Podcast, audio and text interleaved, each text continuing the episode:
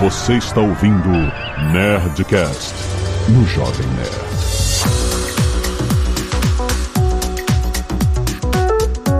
Landa, landa, landa, nerds! Aqui é Alexandre Antônio do Jovem Nerd, querendo fazer o curso básico de como programar um caixa eletrônico. Aqui é o André Gomes da Vanad e isso não é magia, é consultoria. E piada ruim também, eu sou Ah, muito ruim. boa. É, aqui é o André Hax, da Vanad, e Java é Beatles. Olha só. Enigmático. Hum.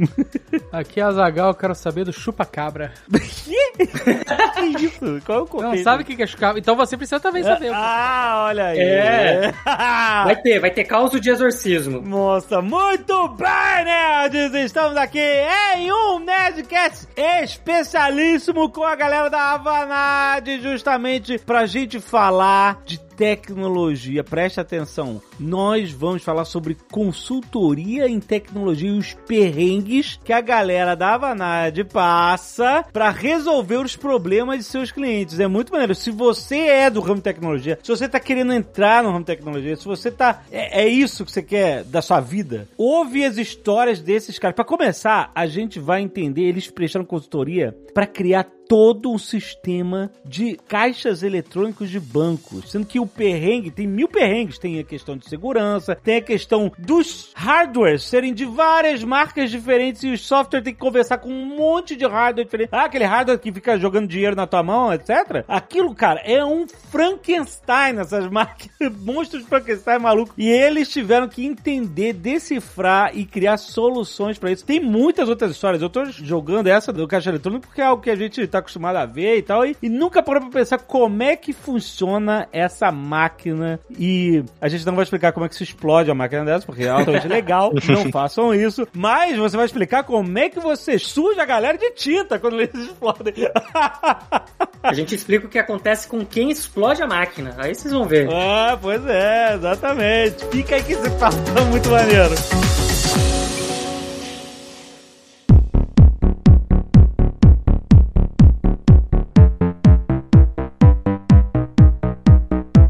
Eu quero primeiro entender, no geral, qual o serviço da Vanad. A Vanad é uma empresa global, tá no mundo inteiro, certo? Sim. Isso aí. Hoje a gente tá em 27 países, é, mais de 80 escritórios, cara. Então, todos os continentes. Tem na Europa, tem nas Américas, tem na Ásia. E nós gostamos de serviços e nós trabalhamos para ser os líderes em inovação digital. Que é basicamente, cara, a gente faz tudo relacionado à tecnologia, a projetos complexos em empresas do mundo todo. Então, é basicamente assim, eu quero resolver um treco tecnológico. Não é assim, ah, nós trabalhamos na vertical de isso ou daquilo. Não, não. Traz o problema que é isso, vocês resolvem. Exatamente como você falou no começo, né? A gente vai desde criar todos os processos, todas as telas, integrar todo o hardware de um caixa eletrônico, mas a gente também faz coisas como, por exemplo, ah, desenhar os processos para uma empresa de saúde. Então, recentemente, ano passado, no meio da pandemia, tinha uma grande operadora de saúde aqui no Brasil que, cara, eles têm centenas de laboratórios,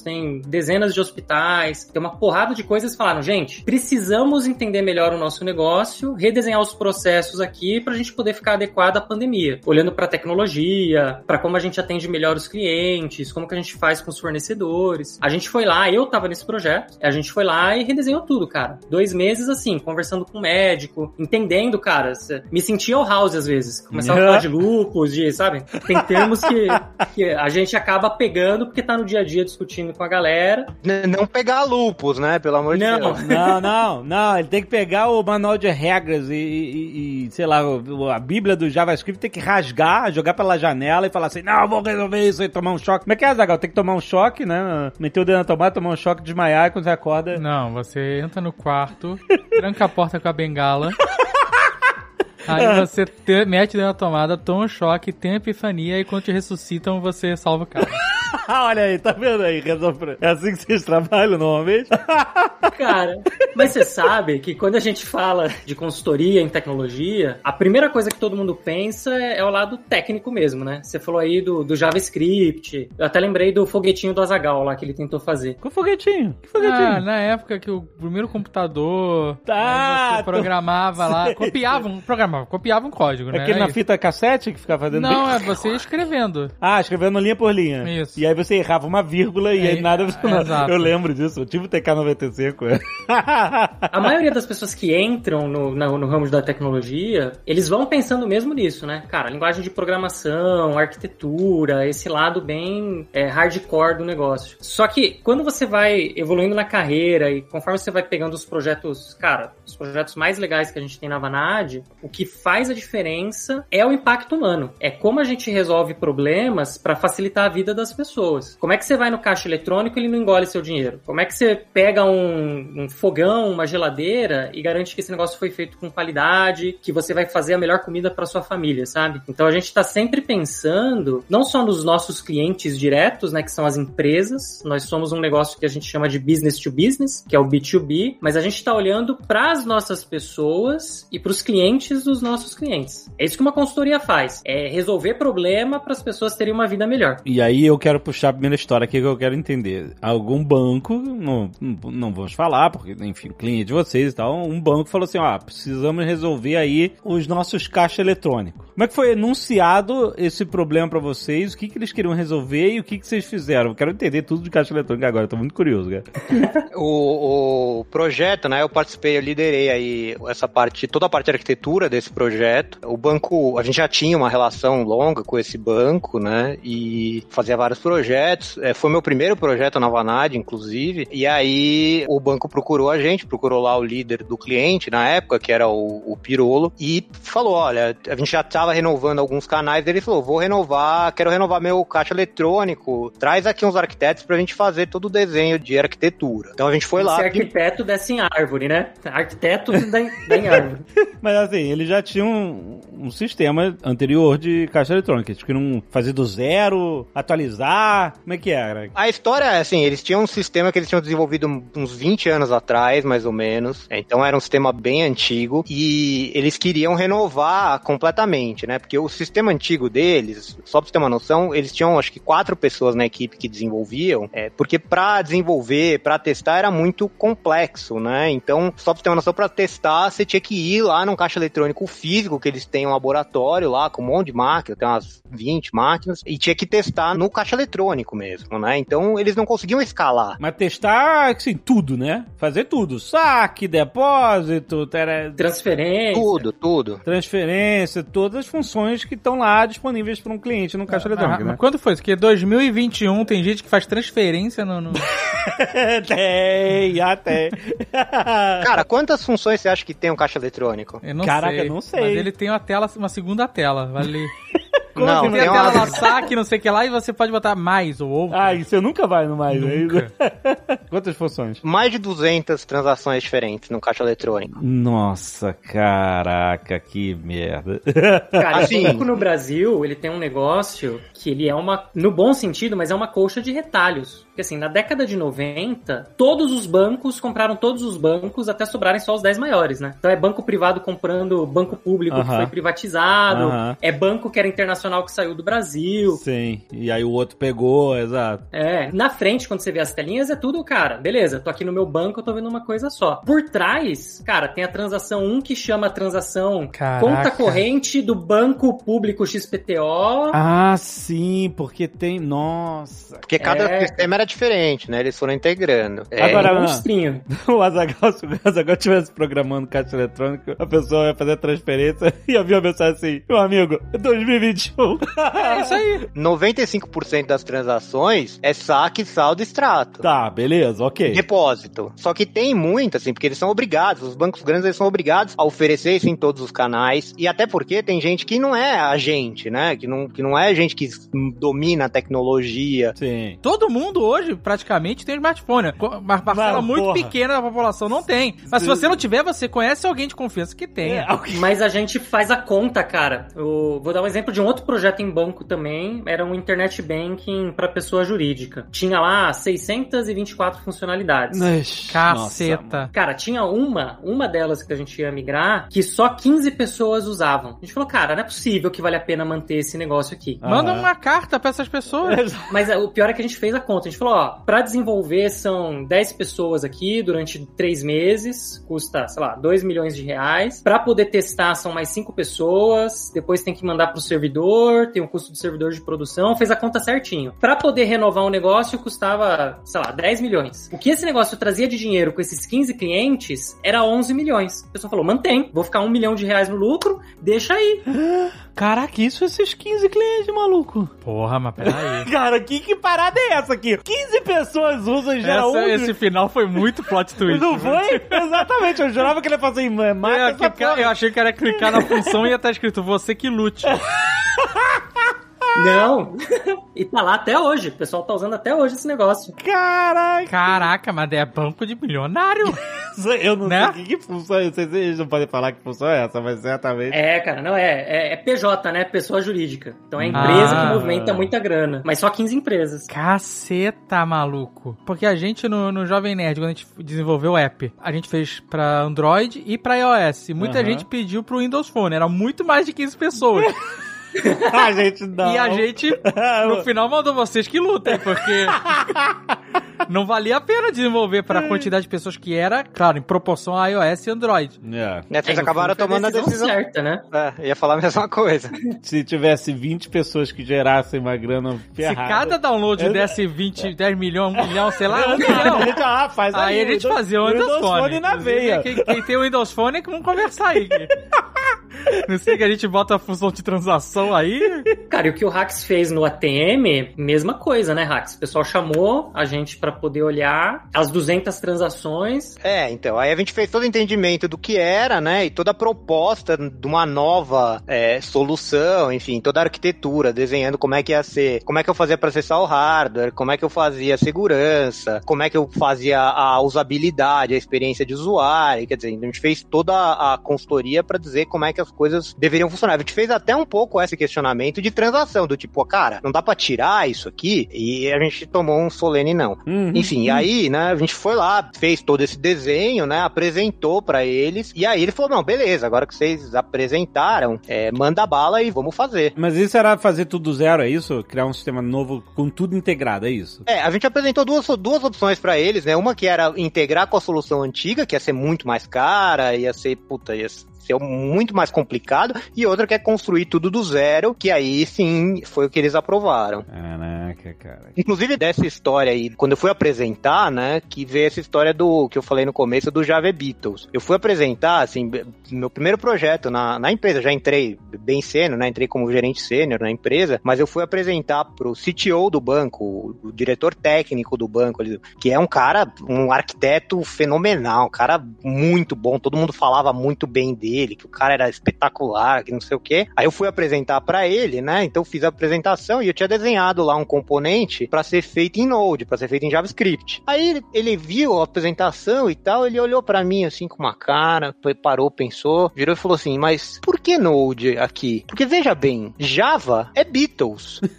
Aí ele mandou, é ele que mandou essa. Ele mandou essa, cara. O cliente, assim, o, o cara que comprou o projeto, o sponsor do projeto, mandou essa. Eu fiquei olhando, assim, tipo, só eu que não entendi?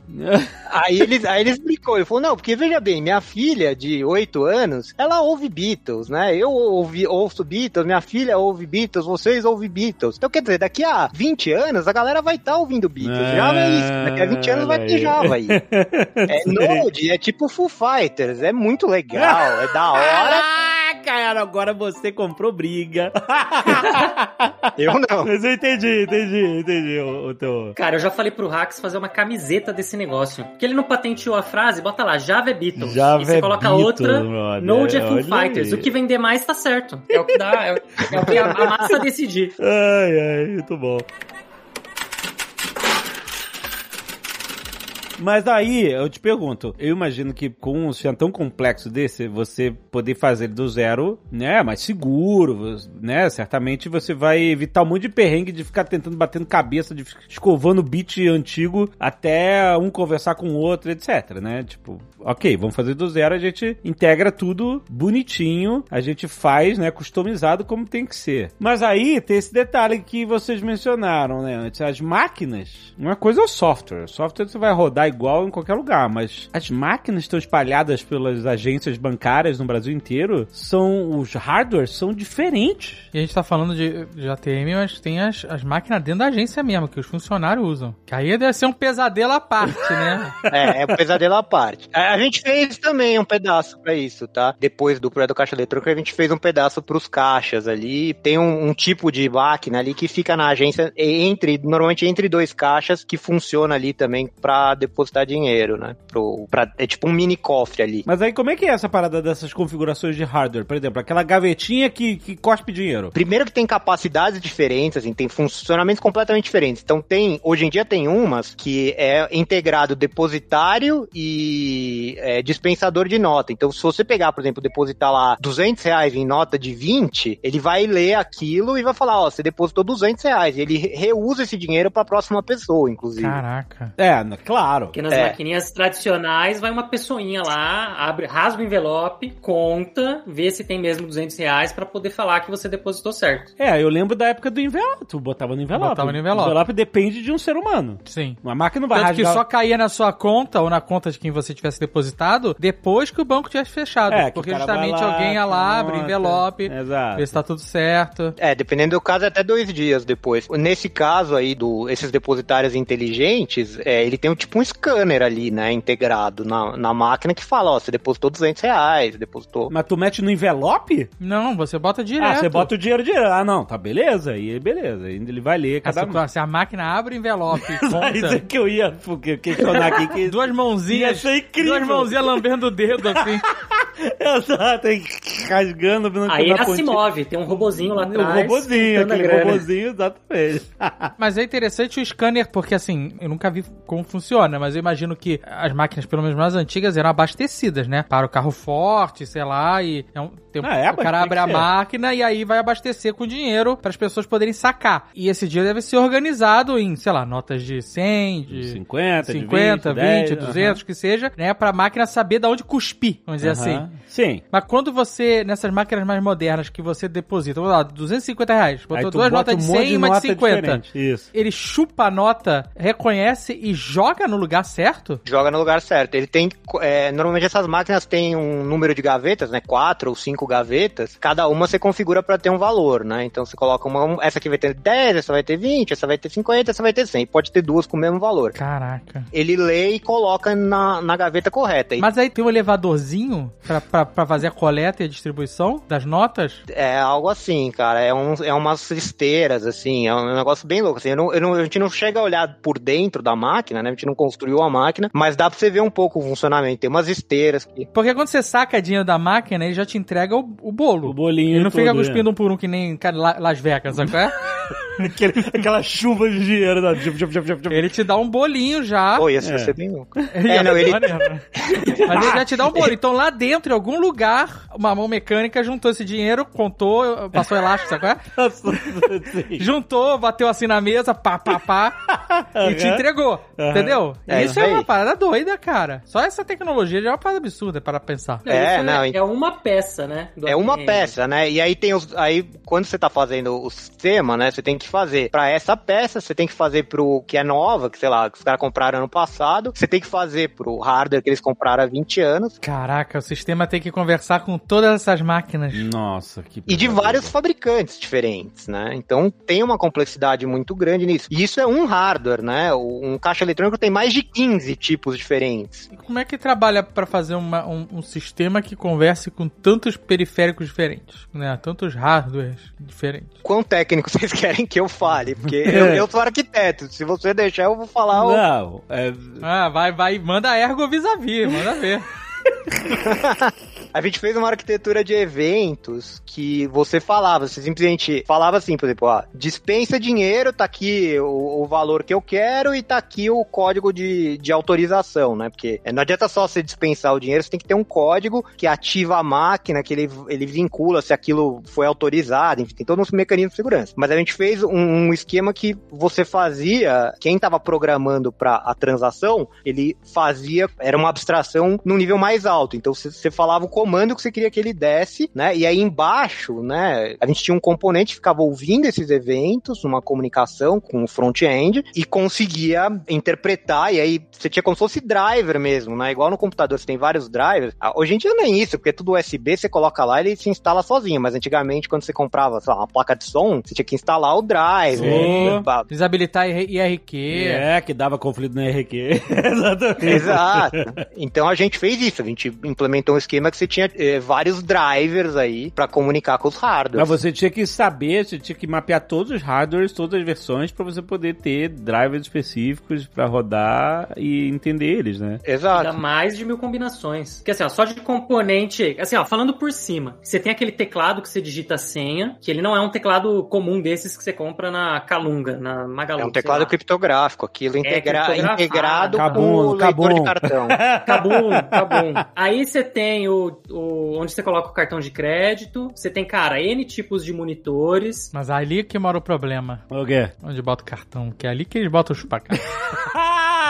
É o chupaca agora que eu saquei. eu eles lembrei. botam por cima. Eu, quer dizer, Cara, tem várias maneiras de fazer por isso, mas Cima... é um, ele, ele bota uma peça em cima da peça Eu que, sei. que chupa o teu cartão. E aí ele simplesmente clona o seu cartão. É isso que ele faz. Então, esse nível de. Eu quero É um novo. Entendeu? Não, eu sei. eu é um sei. layer. Eu sei, é uma Então é um- máquina que encaixa na. na Não, na- não, tem vários. Tem um que é só o chupacabra, que é só Mas ali é na, na boca, da, na- onde, onde bota o cartão. Ah, o cara mete um. Mete um. um, um como se fosse na um, beiça. Uma beiça Isso. que vai. Quando teu cartão passar ali, ele vai ler o teu cartão e clonar. Isso. É isso. Igual. Agora tem uns que eu já vi, até, sei lá, na TV mostrando os caras, que é a frente que é o- inteira. Isso, isso eu já vi, o painel inteiro. Com monitor, com Isso, teclado. isso, isso. Tudo era acreditável. Exato. E o cara faz, o cara coloca na luz do dia. Eu não consigo compreender que com a engenharia, pro cara fazer um negócio desse, a pessoa não pode estar ganhando mais dinheiro no mercado tradicional, cara. Tem que ser bandido. É muita engenharia pra ser bandido, cara. Ah, Aqui no Brasil É os caras não são total. tão sofisticados assim, não. Aqui no Brasil a galera explode.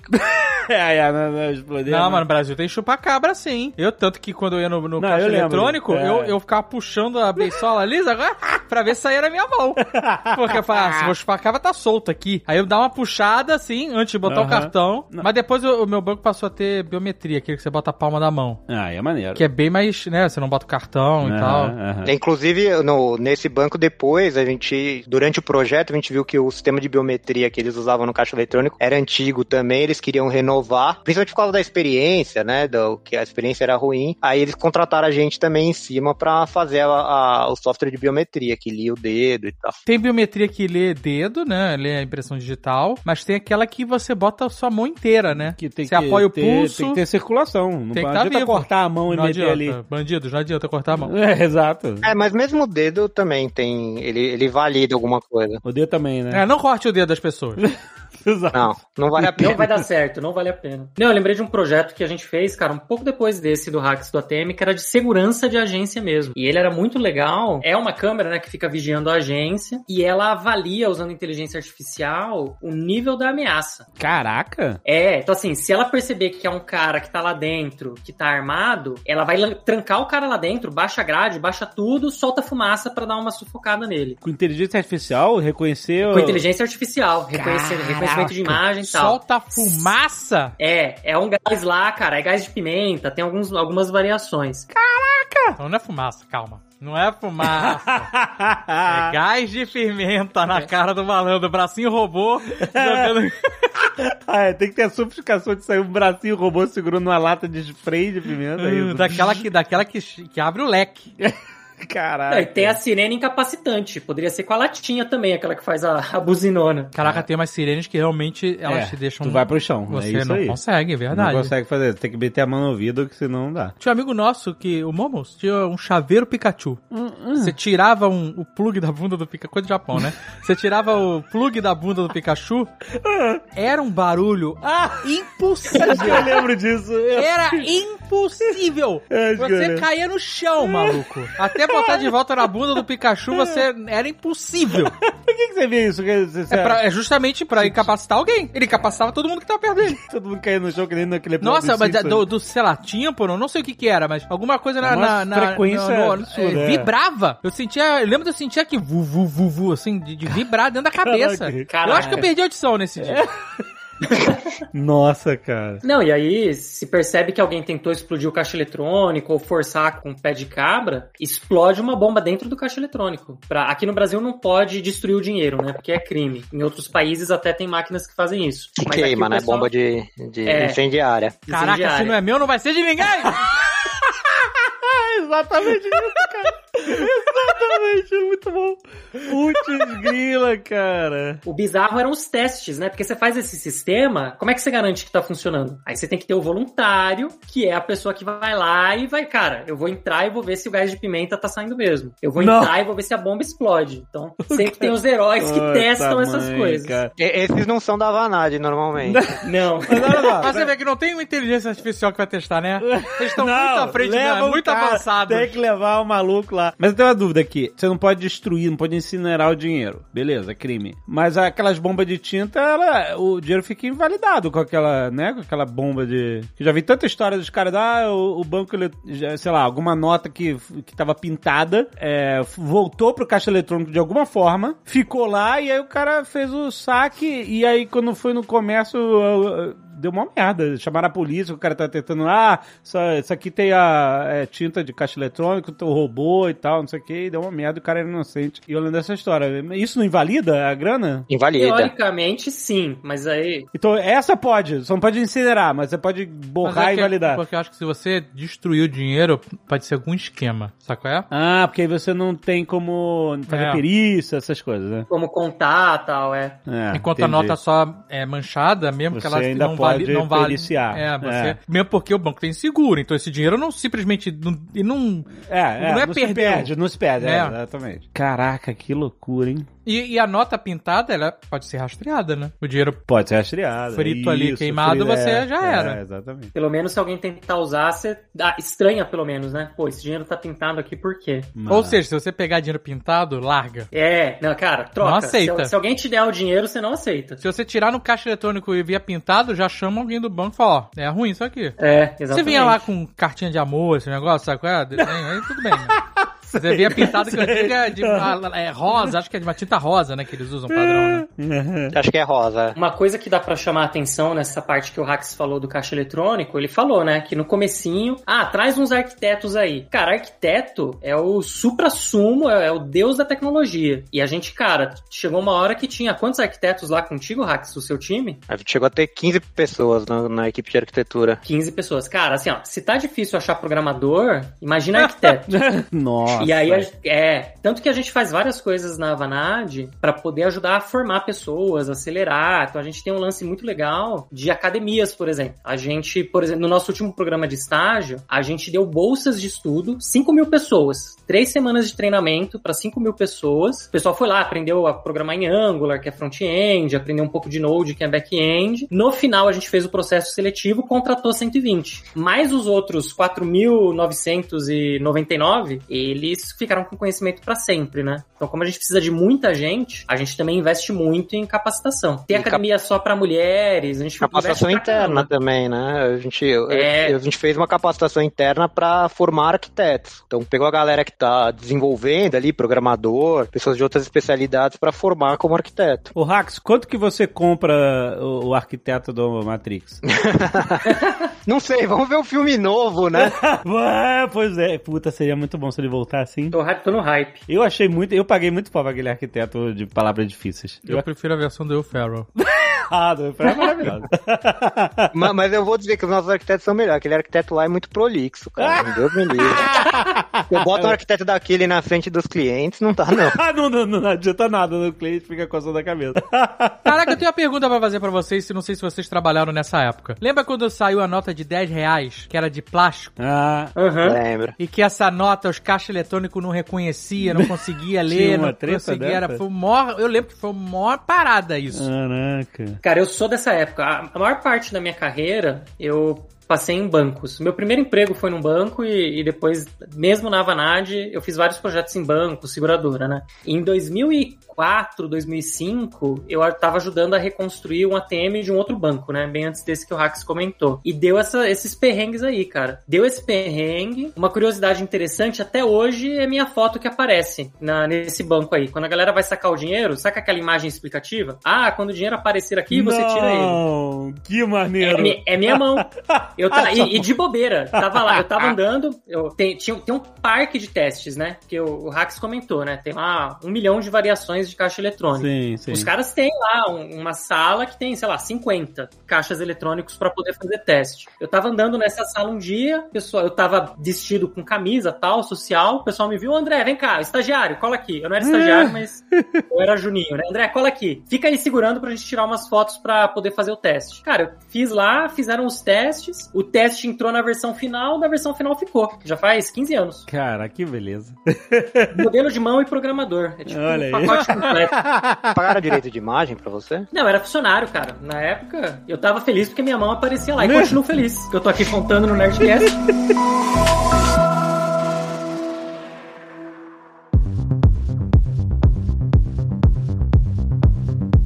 Eu quero saber do caso da tecnologia e a assombração.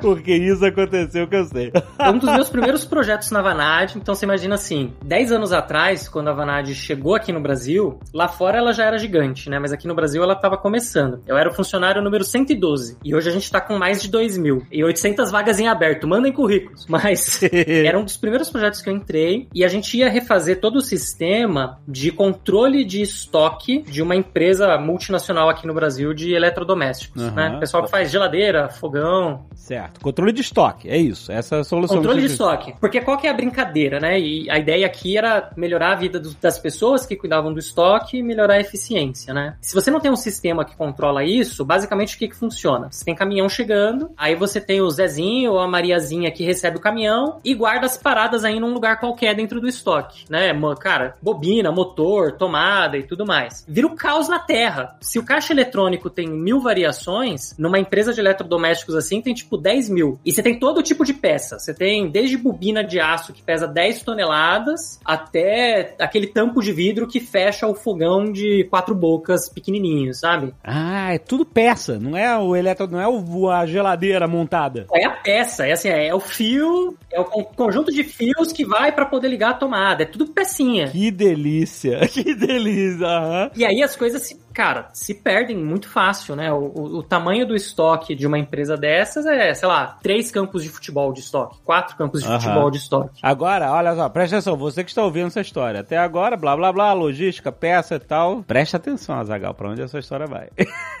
Aí a gente pegou e, cara, fez o sistema lá todo automático. Então Aham. o caminhão chegava, o carinha lia o código de barras, e aí o Certo. sistema falava onde ia guardar. Ótimo. Coisa linda. E aí depois, na hora que fosse produzir, cara, alerta no, no, no celular do operador, cara, vai buscar isso no bloco tal, corredor tal, pallet tal, altura tal. Olha, eu vou te dizer, nós que tivemos experiência com logística, com a Nestor, quando você implementa um sistema mais inteligente do que o seu sistema anterior, é como se uma orquestra estivesse em sintonia. É lindo. Logística é beleza. Logística é sistemas integrados funcionando, fazendo a eficiência de onde você guarda, de onde você acha. É, olha, quando você vê a logística e você entende ela funcionando por dentro, é como ouvir uma sinfonia de Beethoven.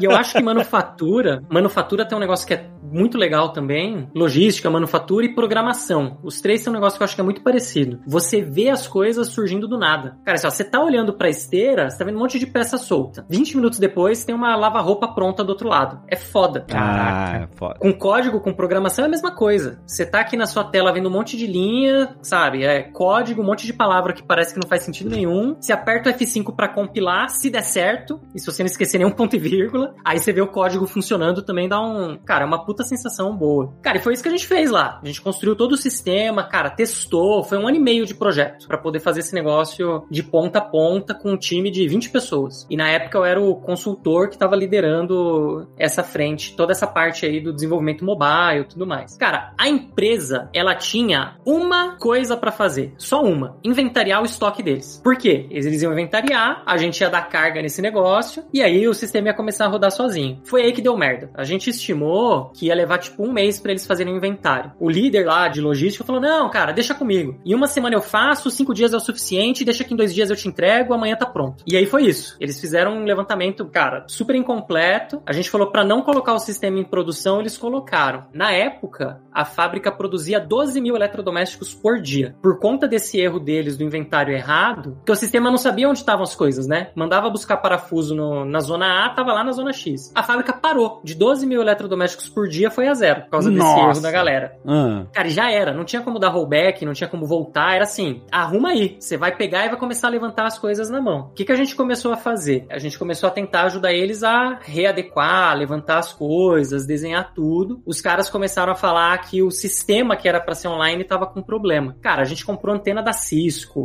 redundância tripla. Era assim, o negócio da NASA pra fazer o negócio funcionar. Não tava funcionando. Aí eles falaram, ó, muda tudo. Isso que vocês fizeram em um ano e meio não serve. A fábrica tá parada, a culpa é de vocês. Caraca, Vocês- perrengue. É, pressão total. Vocês vão ter que arrumar. Cara, a, a gente é muito parceiro. Então a fábrica tava parada. Assim, vamos arrumar. Não importa de quem que é a culpa. Apesar que eu sabia que a culpa não era nossa. Eu comecei a trazer gente, cara. Na fábrica, lá no interior de São Paulo. Eu ligava pra galera, falava, ó, tudo bem? Como é que tá? Seu final de semana foi bom? Você consegue vir aqui pra fábrica dessa empresa aqui? São só quatro horinhas de viagem de carro. E aí a galera começou a vir. Aí eu aumentei o time, fui aumentando o time. A galera começou a trabalhar em turnos de 24 horas, né? 8 horas cada um pra resolver o perrengue. Aí deu a assombração.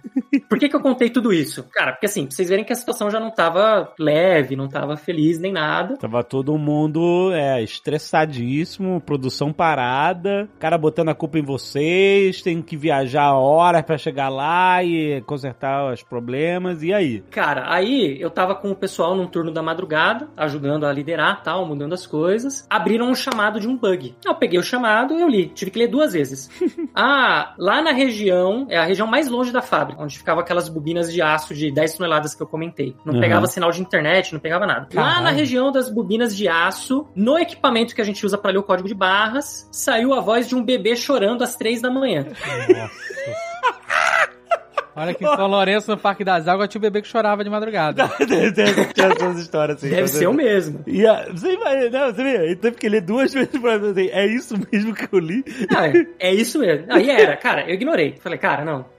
Eu tô aqui me matando e a galera tá zoando. Deixei quieto. Alguém tá zoando, exatamente, beleza. Mas e o que que tu faz com um ticket desse? Tu dá ignore, é isso? A gente tem como fechar por sem procedente, né? Tem uma classificação lá, a gente Ah, fala. Não, ó, não foi possível reproduzir. Exato, não dá pra reproduzir esse bug. não foi possível, foi boa. E aí tu fechou o ticket, dane-se, né? Fechei. Só que no dia seguinte, outra pessoa abriu, mesma coisa. No outro dia abriram outro, falando que era a voz de uma mulher chorando. Cara, deu uma semana, o pessoal da fábrica entrou em greve. Eles falaram, não trabalho mais porque tá amaldiçoado esse negócio aqui, tá endemoniado e não tem como trabalhar aqui. A fábrica já tava com todo o estoque zoado, né? Tudo desorganizado. O pessoal tava produzindo, cara, pouquíssimo, tava carregando coisa na mão, uma situação assim super pesada. E aí o pessoal decidiu entrar em greve, porque falaram que tava endemoniado o negócio. Meu Deus. E aí, cara, assim, nesse contexto, nessa cidade, tem uma corrida tradicional de balões, daqueles de ar quente, que acontece uma vez por ano. No dia seguinte cai um balão dentro da fábrica. Que isso? Teve isso. Aí eu peguei e falei, beleza, vou- eu vou ter que investigar. A galera do meu time não quis ir, falaram, André, você tá maluco, eu não vou lá. Aí eu me senti o Chaves entrando na casa da dona Clotilde, sabe? Satanás, Você teve que investigar de madrugada, é isso? de madrugada, é, porque, cara, Ah. o bug acontecia de madrugada. Ah, ele tinha que reproduzir o bug, aqui, ó, olha. Às 3h33, é isso aí. Tinha espelho lá pra tu dar... Não tinha, cara. Não, eu não sou supersticioso, mas eu peguei o sal grosso. Não, mentira. É. Tu foi lá nas bobinas de madrugada, é isso? Cara, eu fiquei alguns dias indo, não conseguia reproduzir. Eu falava que o pessoal tava maluco, mas o pessoal não trabalhava. Eu comecei aí vários dias pra poder investigar. Eu não achava. Aham. Não conseguia achar. E aí, a gente começou a, a- a buscar os outros problemas. né? Então, ah, o pessoal falava que a infraestrutura online não estava funcionando. A gente começou a resolver as coisas. Esse problema da rede, por exemplo, calhou que o pessoal tinha uma rede pirata dentro da fábrica. Ó que maluco. Que? Sabe esses TP-Link que você usa na sua casa? Custa, sei lá, 100 reais? Sim, sim, roteador de internet. Os caras compraram um desse, ele tava na mesma frequência que o roteador industrial da Cisco, em redundância tripla, quer dizer, tinha três que cobriam a mesma área, que Hum. custava 3 mil dólares cada um. O TP-Link de 150 derrubou o roteador de 3 mil dólares. Caraca! Mas o que? O que eles estavam. É, é, tipo, uma internet, uma rede. Cara, até hoje eu não sei o que eles estavam fazendo. Se eles estavam jogando CS escondido. Tava jogando CS, é certeza. Eu acho que era CS Tava escondido. jogando CS. Essa é sempre a resposta pra muitos dos problemas, né? Do mundo A gente fazia isso na Campus Party. Levava o roteador, espetava e gerava rede Wi-Fi na. Ué, mas Porque o Campus até- Party não tinha. Não, não- até, Ah. até onde eu lembro, não tinha um Wi-Fi. Não tinha um Wi-Fi porque eles não queriam se responsabilizar por um congestionamento de rede absurdo lá. Aí todo mundo levava o cabeado. seu roteador, espetava no- na rede da Campus Party Sim. e criava uma rede local ali em volta da mesa. É verdade, é isso acontecia. Caraca, e os caras criaram uma rede é, dessa. Beleza. Mas até aí não resolveu o problema da Porque se assombração. lá não pegava a internet, esse é um dos motivos do cara ter botado um roteador ali. Hum, Pode ser. Olha aí. É que o sistema era novo, não tinha testado, mas, cara, começou a. A gente foi desmistificando os probleminhas, sabe? Então é, é uma coisa que a gente, como consultoria, tem que fazer muito. Manter a calma, cara, é analisar. Eu saía andando com o equipamento de infra, chamei o pessoal de infra da Vanad e a gente foi investigando até que a gente descobriu isso. Mas e o bebê? Você ouviu algum dia o bebê? Esse do bebê, o que, que a gente teve que fazer pra resolver? A gente pegou todos os equipamentos, Chamou o padre. Primeiro chamou um padre. Cara, a, a gente começou a abrir um por um. Falou, não, eu quero entender o que, que esses equipamentos têm de diferentes entre eles. Era um equipamento, até hoje, esses equipa- equipamentos industriais, eles rodam Windows Phone, cara. É, é o impressionante. quê? Windows Phone é, equipamento industrial é Windows Phone 5 e 6. Essa galera que queria o, o nosso Queria app. app em Windows Phone. Era isso que eles estavam fazendo com o TP-Link. Estavam usando o app do Jovem Nerd. Aí a gente foi abrindo um por um. Em dois deles, a gente achou. Eu não sei como o gênio conseguiu fazer isso. Esse cara devia ser promovido. Ah, O sistema, você não consegue sair dele. Tem dois níveis de senha pra você sair do sistema que ele fecha o, o, o mobile lá, pra você poder chegar no Windows. O cara conseguiu passar pelas duas senhas. Peraí, mas você tá falando de quê? De, de alguma estação? Não, esse equipamento ele é uma pistola. Sabe aquelas pistolas de supermercado que tem código de barras? Ah, tá! Ah, você. Entendi. Beleza. Era aquela pistola que você vai dar o Ele clique. tinha isso, né? Ele tinha isso, exatamente. A Ele pistola. tinha duas. Só que Só essa que- daí é um pouco mais inteligente, né? Ela tem um É. computadorzinho ali embarcado. Você não precisa ligar ela no computador. Você a nossa lê. também tinha. Então, mas você lê o código de barra e a pistola, ela vai te dar alguma resposta de alguma coisa, né? Vou- Ela você- vai te dizer se tá certo ou não. Por exemplo, no caso do pick and pack que a gente fazia. Ela, ah, esse item é desse pedido, tá tudo certo, pode guardar Isso, e se tal. fosse um item errado, ela avisava. Ela "Ah, avisava, não é esse exatamente, item", É, é. isso aí. E aí a gente começou a abrir uma por uma e, e o sistema tinha duas senhas, né? A senha pra você entrar na tela do administrador. Na tela do administrador tinha um botão escondido. Eu vou até falar a senha que a gente usava aqui na época porque eu sei que já mudaram. Hum. Admin 1, 2, 3. Não, é, era Tangamandapio 123 a senha. Não é possível, nossa, parabéns. Era uma, então assim, o cara tinha que saber onde estava o botão escondido, clicar nele Ser fã de Chaves. E aí ser fã de Chaves pra achar. O cara achou tudo isso. Ah. Ele entrou no Windows Mobile, foi lá no despertador, botou um toque personalizado de um bebê chorando. Às três e meia da manhã. Caraca. Caraca, o Cid trabalhava nesse negócio? Peraí, mas era. O bebê chorava na pistola? É, porque é um, é um cara, é um celular que ele é código de barras, é parrudão pra Ah, fábrica, era um pra aguentar celular. impacto. Mas é, o cara não tava com o celular na mão e ele viu o som saindo do celular? Não, cara, a Não. pistola era o celular. E a pistola chorava. A pistola que escaneia o código de barra é Aham. o, o, o, Ah, ela o tinha um hardware sistema dela de- lá em dentro, é um celular. Ah, tá. E aí o som saía da pistola? E como esses equipamentos eles são trocados todo dia, cara, ah, o, o jovem nerd vai fazer o turno dele. Você chega lá no depósito, pega um e vai fazer. Então cada dia uma pessoa diferente pegava esse negócio. E aí o bebê chorava e ninguém sabia por É, quê. porque você bota pra carregar, no dia seguinte tu pega a pistola que tá ali, entendeu? Aí tinha um despertador pra, pra tinha- madrugada. É, o cara botou um alarme e, o- e E o o despertador toque era o bebê chorando. esse áudio do bebê. Cara, que Gênio. filha da Gênio. puta. Caraca, se você for esse cara, se apresente. É, por favor. Manda, manda o currículo pra Manda o Vanade.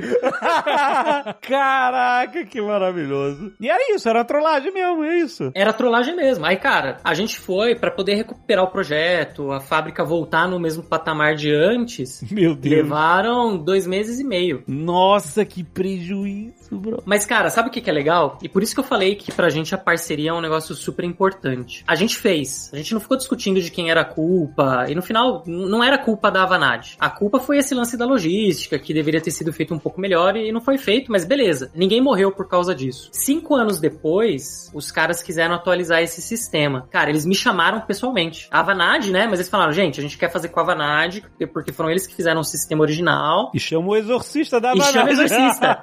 tem que vir o André, tem que vir o André. Cara, eu fui, e por isso que eu sei que a senha mudou. Porque eu fui lá poder olhar como é que tava o sistema, fazer o levantamento. Cinco anos depois, a senha ainda era Tangamandap 123. Aí eu mudei. Não acredito. É, eu não posso falar a senha nova porque eu não sei se ela ainda tá. Apesar de já fazer mais uns cinco anos. Aham. Mas aí eu mudei ah, a deve senha. tá, deve tá. Deve tá, deve tá.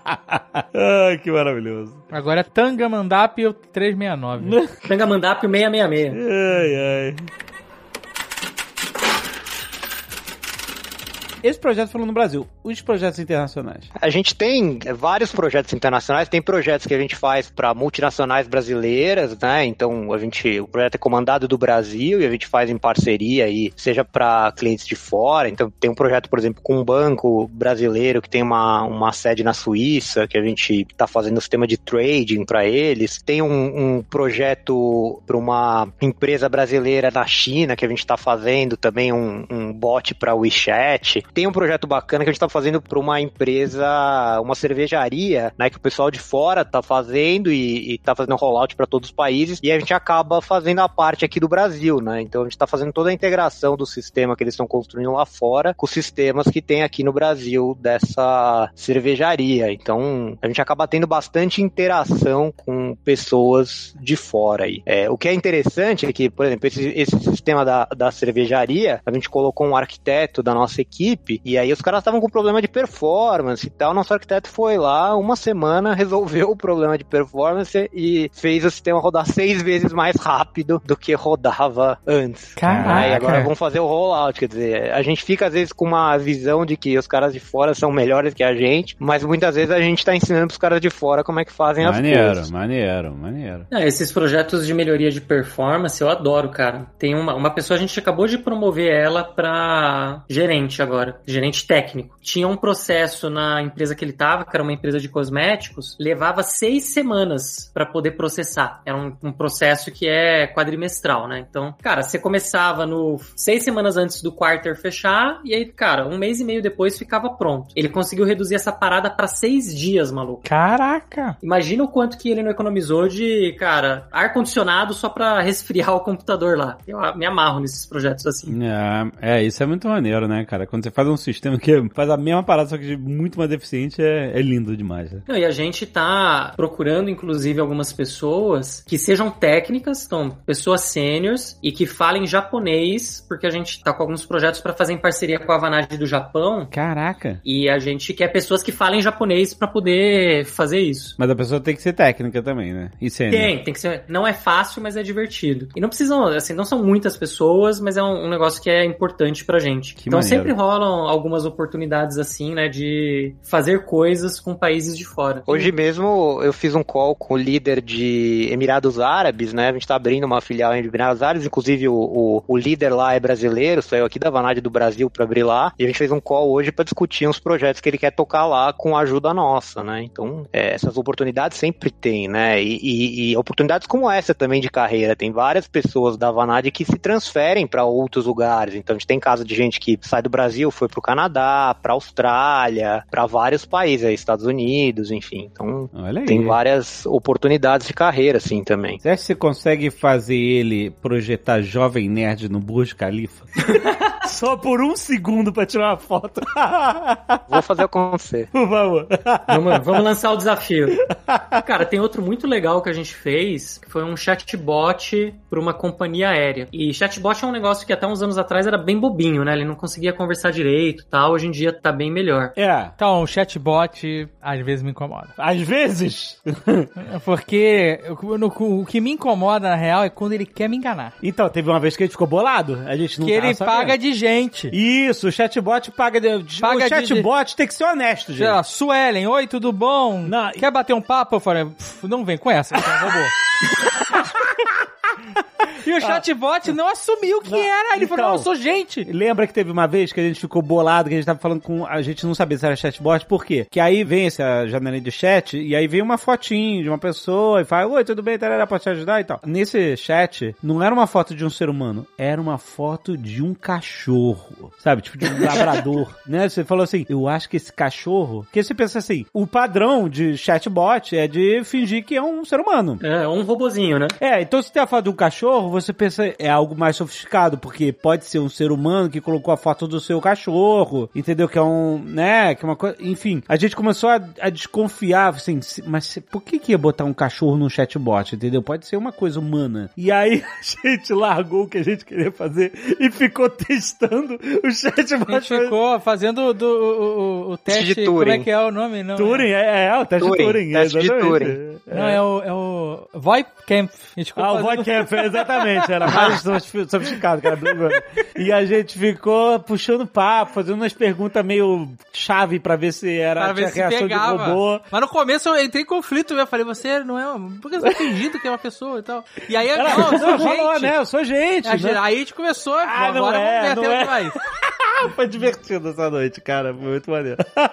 a gente chegou, a gente chegou a qualquer coisa que era Não robô? chegou, não chegou. Não chegamos, né? Ela, essa- aquele chatbot ali alcançou a Era singularidade, maluco.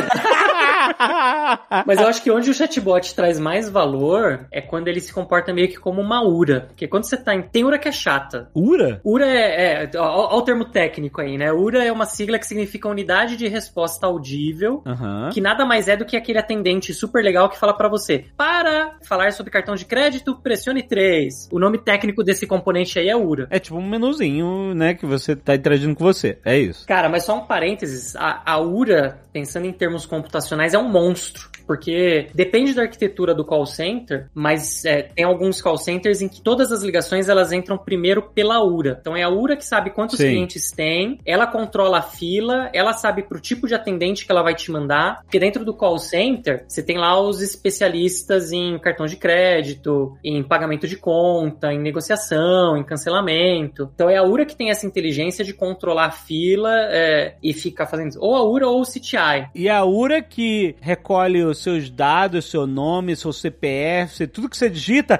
e não fala pro atendente. Que quando chega no atendente tem que falar essa porra toda de novo. Essas URA, eu conheço bem essas URA. Tô... É, mas isso é uma URA que é mal feita, que não tem integração com o CTI que a gente chama. Mas o, o chatbot bom, um dos chatbots que é bom, é esse chatbot que faz esse papel da URA. Então, ah, com quem que você quer falar? O que, que você quer fazer? Ele não te engana. Aham. É, a primeira camada de atendimento pra, né, fazer a triagem do problema, né? É, exatamente. E a gente fez um- uma ação muito legal com um cliente nosso, que a gente faz de vez em quando, que é ou uma, um hackathon, ou que a gente chama de make-a-thon. O que, que é isso? Cara, a gente pega a galera que é voluntária, que gosta de participar desse tipo de ação. Ah, a gente precisa mostrar pro cliente aqui que chatbot é, é super legal. E aí tem competição, tem prêmios, então a galera participa de hackathon trabalhando assim normal. E a gente fez um desses pra mostrar pro cliente que chatbot era super legal. O cliente não gostava. Ele chegou pra gente, essa companhia aérea, que é um, um cliente internacional, né? Ele falou: Ó, não acredito. Vocês vão fazer esse negócio aí, eu já tenho certeza que eu, Não, não, não acredito em chatbot, é isso? é, não acredito. Vocês, é assim, ó, vocês não vão me impressionar, vocês estão perdendo o seu tempo, eu não vou comprar nada. Caraca, olha. Ele não falou desse jeito, mas foi isso que, Sei, que a gente entendeu, né? Então, assim, cara, não acredito, não vai dar certo. A gente comprou o desafio, falou, não, a gente vai provar pra você que esse negócio é legal. Foram três dias de hackathon. Cara, galera, pro pessoal que gosta, eles mega se divertiram, né? Dormiam em saco de dormir, aí tinha pizza, teve show, tem umas, umas paradas, assim, muito legais no hackathon. Cara, três dias de projeto, o, o cliente, né, o time do cliente todo, ele viu o resultado, ele assinou o contrato no terceiro dia. Falou: vocês não vão embora daqui se eu não fechar esse contrato com vocês. E aí a gente fez o projeto. O que, que esse chatbot fazia mesmo? Cara, é reserva de passagem aérea, check-in, uma porrada. No, no, num hackathon de três dias a gente conseguiu fazer uma porrada de coisa. Caraca! Virou um projeto. O que, que o projeto faz? Ele cuida da segurança, ele cuida, melhora a usabilidade, ele refina, né? Mas o conceito a gente provou lá no, no hackathon. É, o, o lance é isso, a gente faz muito projeto desse tipo, né? De POC, de prova de conceito, coisas desse tipo, que você faz em dois dias, o cliente fica achando que é mágica. É, mas assim, é. Você tem que depois transformar aquilo em software, né? Você Isso. fez um,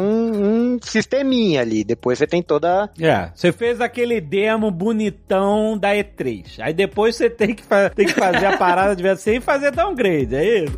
Isso aí. No Exato. pre-orders. Exatamente.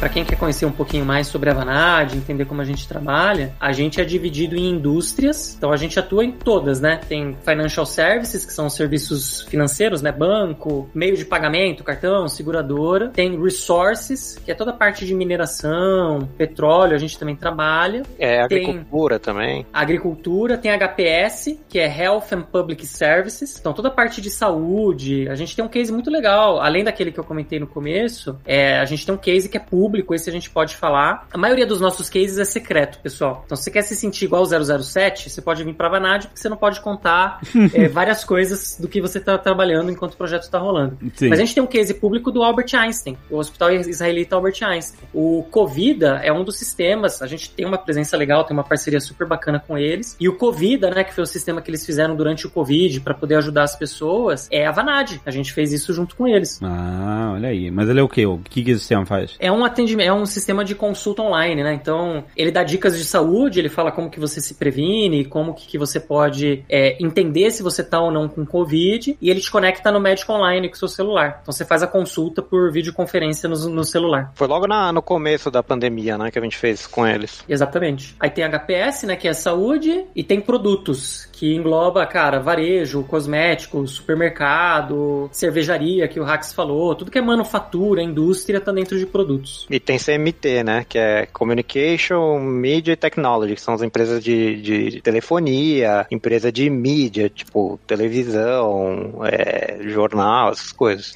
Cara, eu já fiz um numa rede de TV aqui do Brasil, uma das grandes, que eu fui no estúdio, cara, a gente via os atores e tal, fiz o projeto. Esse projeto que eu fiz foi com, com C Sharp na época, né, programação toda back-end, para poder definir orçamento para programa de televisão e para novela. Então, ah, eu tenho aqui, sei lá, 3 milhões, né, o, o autor da novela, ah, eu tenho 3 milhões aqui por mês para poder fazer a novela. Com quem que eu vou contracenar? Aí, sei lá, vou falar uns nomes aqui de ator que eu lembro, né? Ah, eu quero trabalhar com o Antônio Fagundes, com o Celso Portioli e com o Datena. Quero todos eles. Não, não, da Atena não. Não. Ah, sei lá. Ah, Marcos Palmeira. Beleza, Marcos Palmeira. Fazendo coisa orgânica, né? Não é, Zagal? O que, que o Marcos Palmeira planta lá? Tudo. Rodrigo Hilbert. Rodrigo Hilbert, por favor. Fechou. Aí beleza. Então Antônio Fagundes, o Rodrigo Hilbert e a Fernanda Montenegro. Cara, não cabe. Ele bota, só de botar esses três nomes, já deu, sei lá, 4 milhões de reais por mês. Não, você não pode. Ah, mesmo porque o Rodrigo Hilbert, além de atuar, ele vai construir os cenários, essa parada toda. Exato. É, você economiza, verdade, é, né? Economiza. Com ele você economiza. positivo, cara. Aí não, aí o sistema vai lá, ó, já que você. É, atores com o mesmo perfil do da Fernanda Montenegro. Aí ele traz lá os mais baratos e você aloca os mais baratos pra poder fechar o custo. Isso pra tudo, show de auditório e tal. Olha isso. E aí, é, a gente tem que entender a regra de negócio, e, e por isso que consultoria é, é um negócio que é super especial. Porque conforme a gente vai mudando de projeto, a gente vai entendendo negócios diferentes, vai entendendo como é que as coisas funcionam, e a gente vai melhorando na tecnologia, que é o principal, né? Nesse da televisão, cara, foi até engraçado, porque eu tive que viajar, né, da onde eu tava morando, para poder ficar algumas semanas nesse estúdio, e na época minha avó morava com a gente. E aí eu falei, não, tô indo, tô indo nesse estúdio aqui, dessa TV que você assiste bastante e tal, vou trabalhar lá. Eu fui. Cara, quando eu voltei, a minha avó olhou pra mim, nossa, André, você tava lindo lá no programa de televisão, adorei. Ela jurava que tinha me visto. É, é, claro, se for na televisão, você tem que aparecer na televisão. Você tem que aparecer. e aí, ela não, ela não me viu, mas pra não destruir os meus sonhos, ela falou que eu tava muito bonito.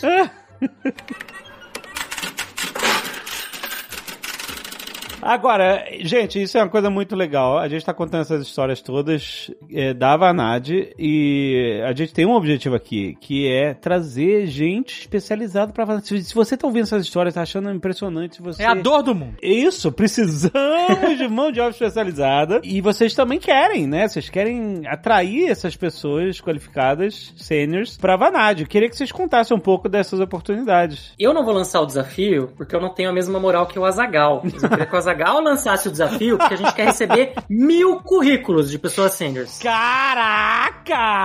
Tá aí o desafio, lançado. É. Você é profissional sênior, Aham. que quer ter desafios, trabalhar em projetos secretos. Mas isso de profissão sênior de que exatamente, gente? Isso você tem que falar pra gente. A Vanad, ela é uma joint venture com a Microsoft, né? Accenture e Microsoft. A Accenture, ela é a maior empresa de consultoria do mundo e a Microsoft, todo mundo conhece, né? Tá na nuvem, cara, tem o Xbox, tá super no hype. Tem um Xbox, o cara reduziu demais, Você né? não. Desafio a É muito resumão.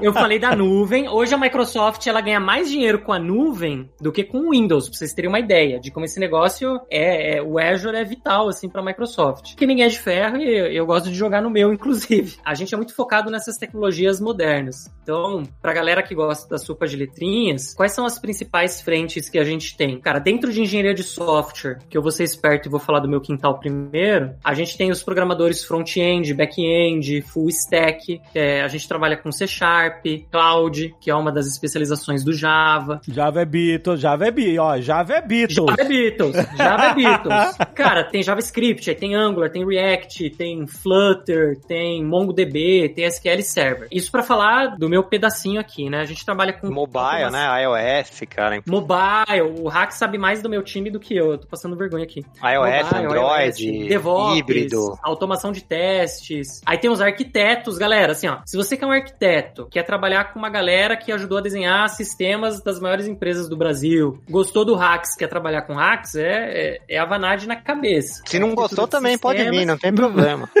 trabalhar com outra pessoa. A gente tem uns arquitetos muito bons, cara, na, na Vanad. Tem o nosso pessoal de Data and AI, que é o pessoal de inteligência artificial, de dados, engenharia de dados. Até dentro de casa a gente faz coisas super legais. A gente recentemente fez um projeto interno, e esse eu tava liderando. Cara, a gente reconstruiu todos os nossos sistemas e o nosso processo de contratação pra gente poder ter, cara, métricas usando métodos ágeis, que é uma coisa que eu curto pra caramba. A gente usou Power BI, que é um negócio de relatórios pra entender tempo médio que leva para as pessoas serem entrevistadas, pra gente reduzir esse tempo, as pessoas ficarem mais felizes. A gente tem CRM, que é uma pegada, né, para poder olhar o relacionamento com o cliente, gerar automações. A gente tem infraestrutura, então pra galera que curte cloud, que curte entender servidor, load balance também é, é- é fenomenal. A gente, inclusive, essa é outra história, um case super legal que a gente fez. O Brasil tá trazendo, né, tá criando muitos bancos digitais. E um desses bancos digitais, ele começou dentro de um banco que era tradicional. Então ele usava o mainframe lá do banco tradicional, usava os servidores do banco tradicional. A hora que ele cresceu, que ele deu meio certo, o pessoal falou,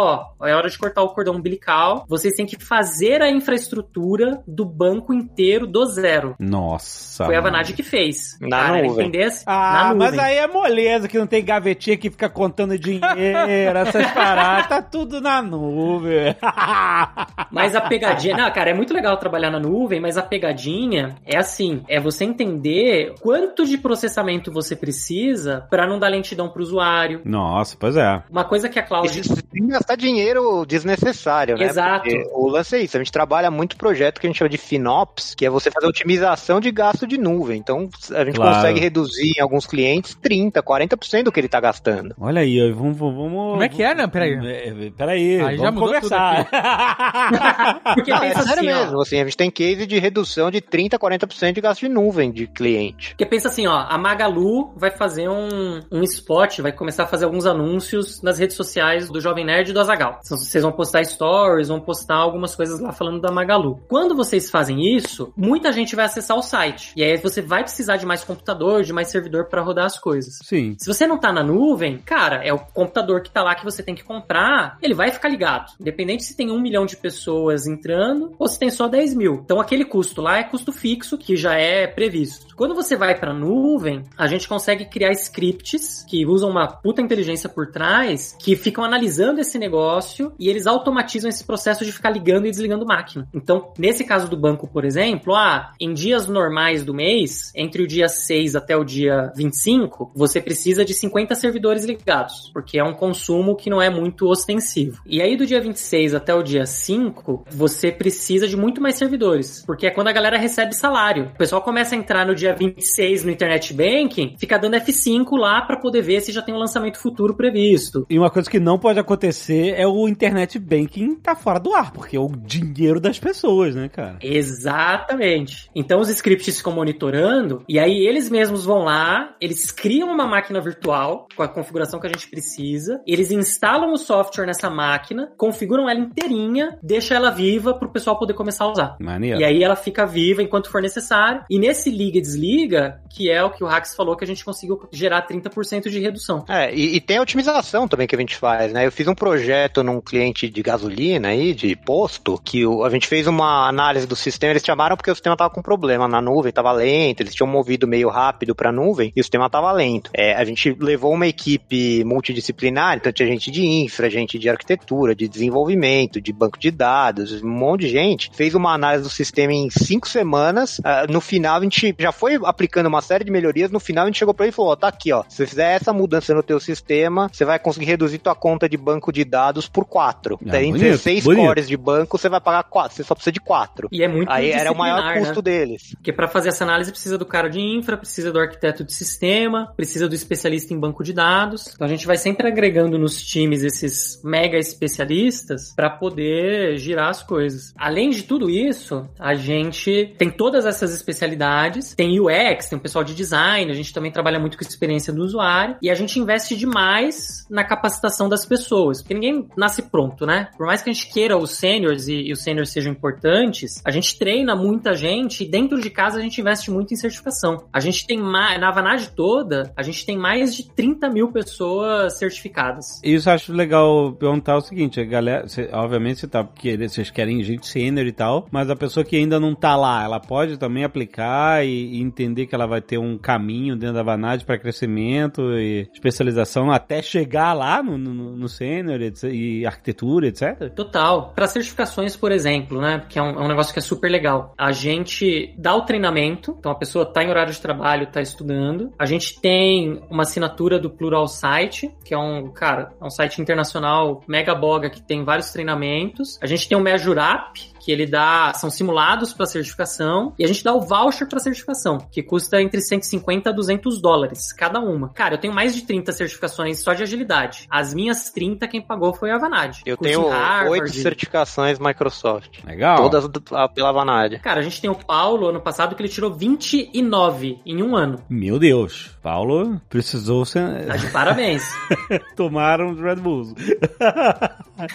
Maneiro, não, é legal, cara, legal. E a, e a empresa tem um monte de programas de inclusão também, né? Que é muito legal, que a gente já entrou em contato quando fez eventos com vocês. é, aquele evento foi. O pessoal fala até hoje do evento. A gente precisa repetir, inclusive.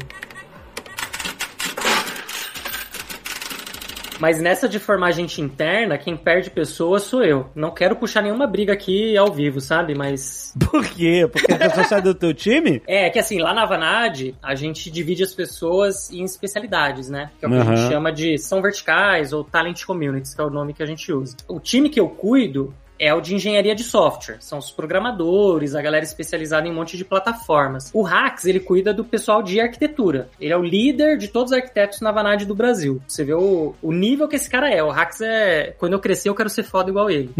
E aí, o que, que o Hax faz? Ele tá precisando de gente, ele vai lá na, na minha TC, né, a Talent Community, pega os engenheiros de software mais bacanudos e quer levar pro time dele. Aí a gente fica sempre brigando por pessoas. Mas é uma briga boa. Mas a gente tem um comitê de inclusão e diversidade. Então, são voluntários voluntários, eu faço parte do comitê, e a gente sempre discute o que, que a gente pode fazer para tornar a Vanad melhor para as nossas pessoas. A gente tem questionários esporádicos e a gente tem o que a gente chama de grupos de afinidade, que são os grupos que ficam embaixo do comitê, né? O comitê ele tem uma visão mais geral, mais holística, e aí os grupos de afinidade são temáticos. Então a gente tem nomes que são muito legais, né? Então a gente tem, por exemplo, o Aloha, que é o pessoal que discute religiões, espiritualidade, pra gente saber como é que a gente aceita melhor as religiões. A gente tem o Mix Nations, que discute como é que a gente pode trazer mais diversidade étnico-racial. Inclusive a gente tá com um programa super legal para poder treinar e contratar refugiados aqui no Brasil. Pessoal que, sabe, foge de país em Caramba. guerra e a gente tá com as pessoas para entrar, super legal. A gente tem grupos de afinidade para pessoas com deficiência. A gente acabou de fazer um hackathon em parceria com a FIAP para pessoas com autismo, que é o Autismo Tech. Caramba, que legal, cara. É, é um tema, eu sou super apaixonado, inclusive eu era líder desse grupo de afinidade de pessoas com deficiência,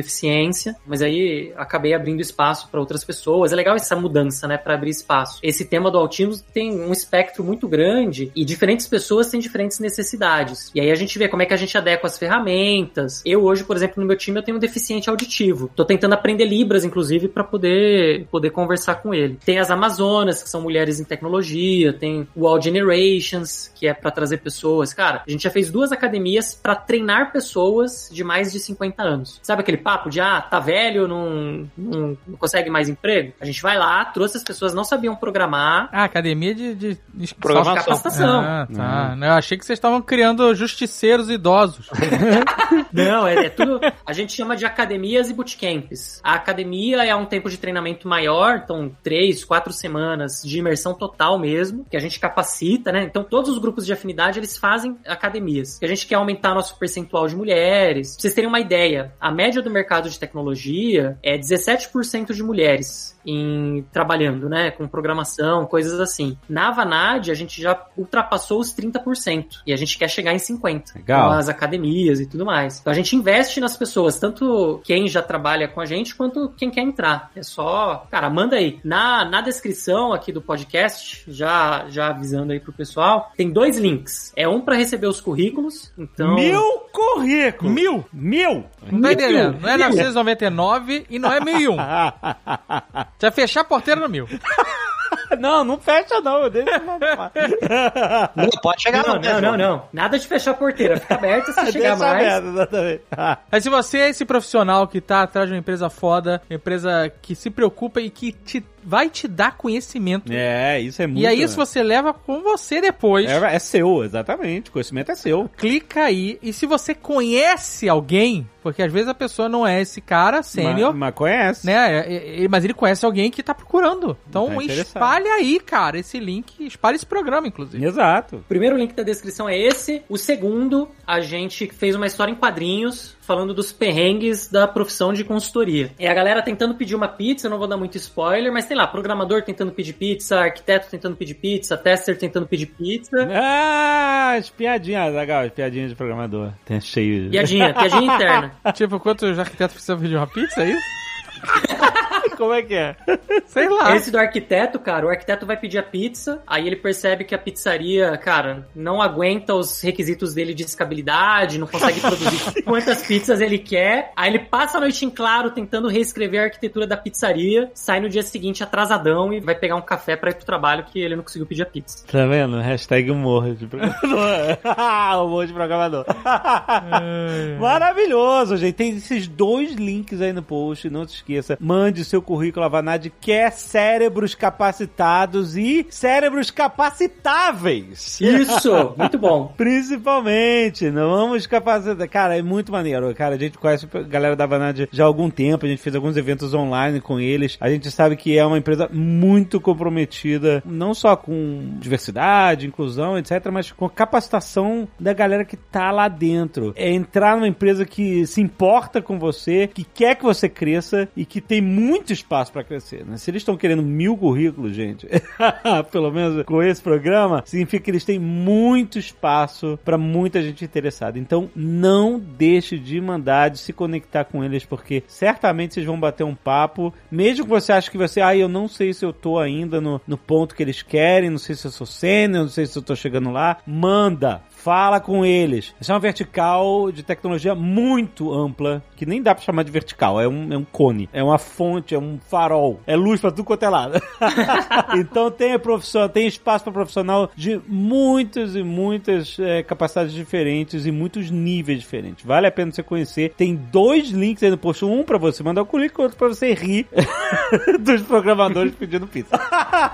que é muito maneiro. É isso, galera. Vai lá! Se inscreve, mil, mil!